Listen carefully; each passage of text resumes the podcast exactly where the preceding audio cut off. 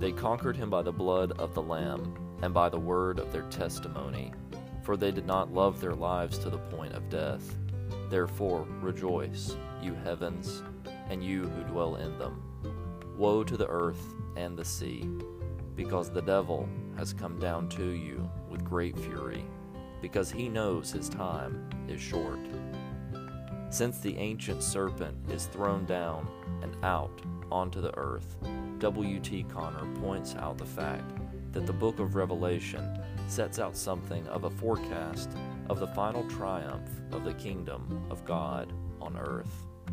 Conner sees the book of Revelation as representative in that it represents the fierce conflict that was going on in John's day between the risen Christ and the forces of evil. Conner sees these forces of evil as representing false religion and corrupt evil forces. Conner locates John's purpose in reassuring the sorely tried Christians of the day that victory was finally and surely coming, a victory which Christ was to win by his Spirit working through his churches. What an encouragement to be involved in the congregation of a local church. It is God's Spirit in his churches that will stand victorious when the gospel triumphs over evil. Celebrate that victory with the local church and your community this week.